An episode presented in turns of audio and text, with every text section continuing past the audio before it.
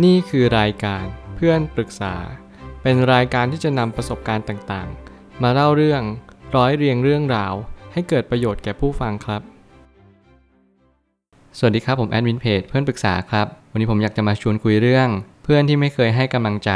เราควรตัดความสัมพันธ์ดีไหม มีคนมาปรึกษาว่าปัญหาที่เจอคือ เป็นประเภทของเพื่อนที่อยู่ด้วยตอนนี้ค่ะ เล่าก่อนว่าหนูมีเป้าหมายที่ใหญ่มาก ทางครอบครัวสนับสนุนดีค่ะ แต่นอกจากครอบครัวแล้ว คนใกล้ตัวที่อยู่ด้วยกันยิ่งสำคัญ ในการที่จะส่งเสริมกัน คือเพื่อนของหนูมีสองคน ทั้งสองคนนี้เป็นคนปานกลางไม่มีปัญหาอะไร ที่จะชอบหรือไม่ชอบกัน แต่ถ้าในเรื่องเป็นที่ปรึกษา หรือส่งเสริมในเรื่องเชิงอนาคต เขาไม่ได้สนับสนุนเราเพียงพอ แถมพูดเชิงไม่ให้กำลังใจ เช่น ยากจะตายต้องเก่งนะ หรือพูดแนวพ่ายแพ้อะไรแบบนี้ค่ะ หนูเพียงแค่รู้สึกคบกับเขา แล้วไม่รู้สึกว่าจะดีขึ้นมาเลย แถมกลับจะทำให้เราแย่ลงด้วย และเรื่องของการทำงานอีกค่ะ หนูมีเป้าหมายที่ค่อนข้างใหญ่ ถ้าให้หนูตัดสินใจ หนูก็จะไปทางที่จะเลิกคบกับเพื่อนกลุ่มนี้ห่างออกมาเลย แล้วมีคติที่ว่าถ้าคนที่สนิทด้วยคบกันแล้วไม่ช่วยให้เราดีขึ้น เราก็จะลดสถานะลงมาคำพูดหลายอย่างของพวกเขาไม่ช่วยให้ชีวิตหนูดีขึ้นเลย หนูเริ่มรู้สึกว่าพักหลังๆ เขามักจะไม่ชอบฟังเวลาหนูพูด และเวลาเขาพูดก็จะพูดแต่ในสิ่งที่ไม่ช่วยเป็นกำลังใจให้ แถมดึงเราลงอีก พี่คะ ในกรณีนี้หนูลดสถานะเพื่อนสนิทที่ปรึกษา เป็นเพื่อนร่วมห้องธรรมดา หนูทำถูกต้องแล้วใช่ไหมคะ แล้วมีอีกคนที่เป็นเพื่อนสนิทหนูที่คบกันเพื่อเป็นเพื่อนแท้ และปรึกษาสนับสนุนกันและกันค่ะผลักดันกันให้อนาคตเราสำเร็จไปทั้งคู่ ข้อเสียอื่นหนูไม่สนใจค่ะ แต่ตอนนี้ที่หนูเจอในมุมเพื่อนสนิท กับคนที่อยู่ด้วยกันหนูรับไม่ได้ค่ะ ไม่อยากคบต่อ หนูตัดสินใจเพื่อชีวิตหนูถูกต้องแล้วหรือเปล่าคะ คือเรื่องนี้ค่อนข้างยาวสักนิดหนึ่ง และผมเชื่อว่ามันอาจจะเป็นประโยชน์กับใครหลาย ๆ คน เพราะว่าเรื่องราวเหล่านี้มันสะท้อนถึงระบบความคิดว่า เราควรจะเปิดใจรับเพื่อนที่มีความคิดที่ไม่ดีหรือเปล่า หรือแม้ว่าตัวเราเอง เรามีมุมมองยังไงกับตัวเราเอง เช่นเดียวกัน หลายครั้งเราไม่สามารถตอบได้จริง ๆ ว่า การที่เราไปหาเพื่อน หรือว่ากำลังคบกับเพื่อนคนนี้เนี่ยเขาจะทำให้ความฝันเราเนี่ยดีขึ้นหรือแย่ลงอย่างไร แล้วมันมีผลจริง ๆ หรือเปล่า หรือว่าความเป็นจริงแล้ว การที่เราจะทำฝันให้สำเร็จนั้น ขึ้นอยู่กับตัวเราซะมากกว่า คนอื่นอาจจะมีส่วน แต่ก็ไม่เท่ากับตัวของคุณเอง ผมเลยตั้งคำถามขึ้นมาว่า การตัดสินใจในชีวิตสามารถปรึกษาคนอื่นได้ แต่สุดท้ายเราก็ต้องตัดสินใจสิ่งเหล่านั้นด้วยตัวของเราเองเสมอ ไม่ว่าคุณจะเป็นใคร คุณจะเก่งหรือไม่เก่งอย่างไร สิ่งที่คุณต้องทำก็คือปรึกษาคนที่ปรึกษาได้ แล้วสิ่งที่สำคัญกว่านั้นก็คือ คุณต้องรู้ว่าทุกๆ การตัดสินใจเนี่ยมันขึ้นอยู่กับตัวคุณเท่านั้น จะไม่มีใครมาช่วยตัดสินใจชีวิตคุณอย่างแน่นอน แล้วใครที่กำลังผลักดัน หรือชี้แนะคุณ แนวบังคับว่าให้คุณต้องตัดสินใจแบบนี้ นั่นไม่ใช่การแนะนำแล้วคุณอาจจะไม่จำเป็นต้องเชื่อ เพราะผมเชื่อว่าทุกคนมีวิถีของตัวเอง ทุกคนมีทิศทางที่เป็นปัจเจก ไม่จำเป็นต้องไปฟังใครให้มาก เราฟังเขาเพื่อให้เรามาแนะแนว แนะทางในสิ่งที่เราควรจะเดินไป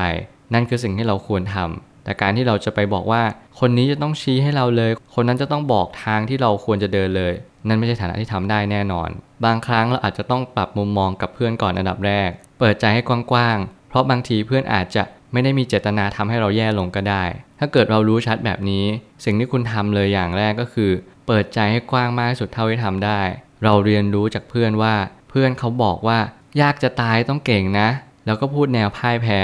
บางครั้งเนี่ยมันทำให้เรามาถามตัวเองหรือเปล่าว่า เฮ้ย เราจะต้องตั้งใจมากกว่านี้ ทางนี้มันเป็นทางเราหรือเปล่า เราต้องสอบทานตัวเองหลาย ๆ รอบ แล้วสิ่งที่สำคัญกว่านั้นก็คือ เพื่อนอาจจะไม่ได้มีเจตนาสื่อไปในแนวนั้นก็ได้ แต่เขาอาจจะทำให้เรามาเป็นคติเตือนใจมากกว่าว่า เราตั้งใจกับมันจริง ๆ หรือเปล่า แล้วบางครั้งเนี่ยเราอาจจะรู้สึกว่าเฮ้ยเพื่อนกำลังสบประมาทเราดูถูกเรา นั่นอาจจะเป็นเรื่องปกติก็ได้ อย่างเช่นตัวผมเอง ผมก็เจอแบบนี้มาตลอด ไม่มีใครที่จะเดินทางความสำเร็จ และมีเป้าหมายอันยิ่งใหญ่ แล้วไม่เจอคนดูถูก เพราะว่าอะไรก็เพราะว่าทุกคนไม่มีความคิดแบบนั้น ทุกคนไม่ได้มองภาพเดียวที่เรามอง ทุกคนเลยไม่เชื่อ หลายคนที่ไม่เชื่อเราไม่ใช่เพราะว่าเขาดูถูกเราอย่างเดียว แต่เขาก็มองว่าตัวเขาเองยังไม่มีความคิดแบบนี้เลย คุณจะไปมีได้ยังไง ทุกคนพูดในลักษณะของตัวเราเองเป็นที่ตั้ง ตัวเราเองเป็นบรรทัดฐาน คุณไม่จำเป็นต้องสนใจและใส่ใจว่า คำพูดเหล่านั้นมันจะมาทำลาย หรือมา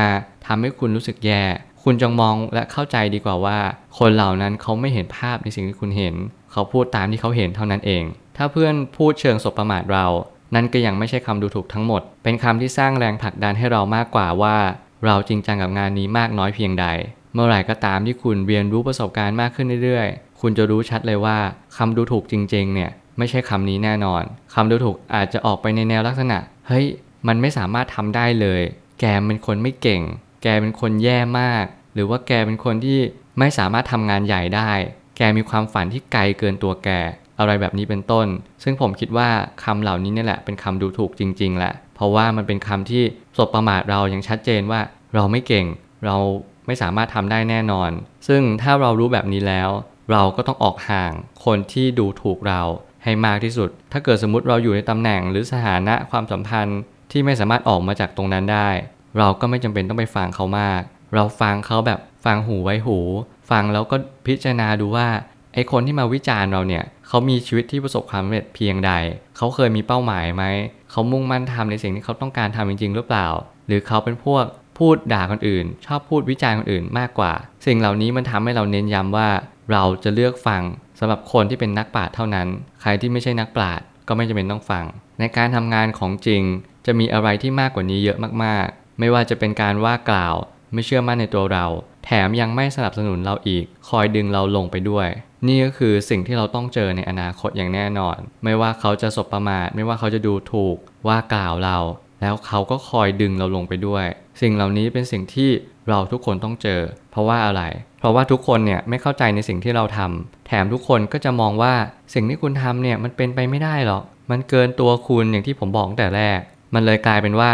มีหลายคนเนี่ยที่มีมุมมองที่แตกต่าง บางคนเขาก็ไม่ตั้งใจไม่ได้มีเจตนา แต่บางคนเขาก็มีเจตนาแบบนั้นด้วย ซึ่งความหลากหลายทางความคิดเนี่ยมันทำให้คุณเริ่มมาเห็น และก็รู้แล้วว่า อ๋อทำไมแต่ละคนถึงไม่มีความคิดแบบเรา เพราะชีวิตที่จะออกแบบเพื่อให้ประสบความสำเร็จเนี่ยไม่มีอยู่มากเท่าไหร่ ทุกคนล้วนแต่เป็นกลุ่มน้อย เป็นส่วนน้อยเท่านั้น ที่เราจะประสบความสำเร็จ และนี่คือความจริงที่คุณจะต้องเรียนรู้ว่า แต่ละคนก็มีวิถีที่แตกต่างกันไป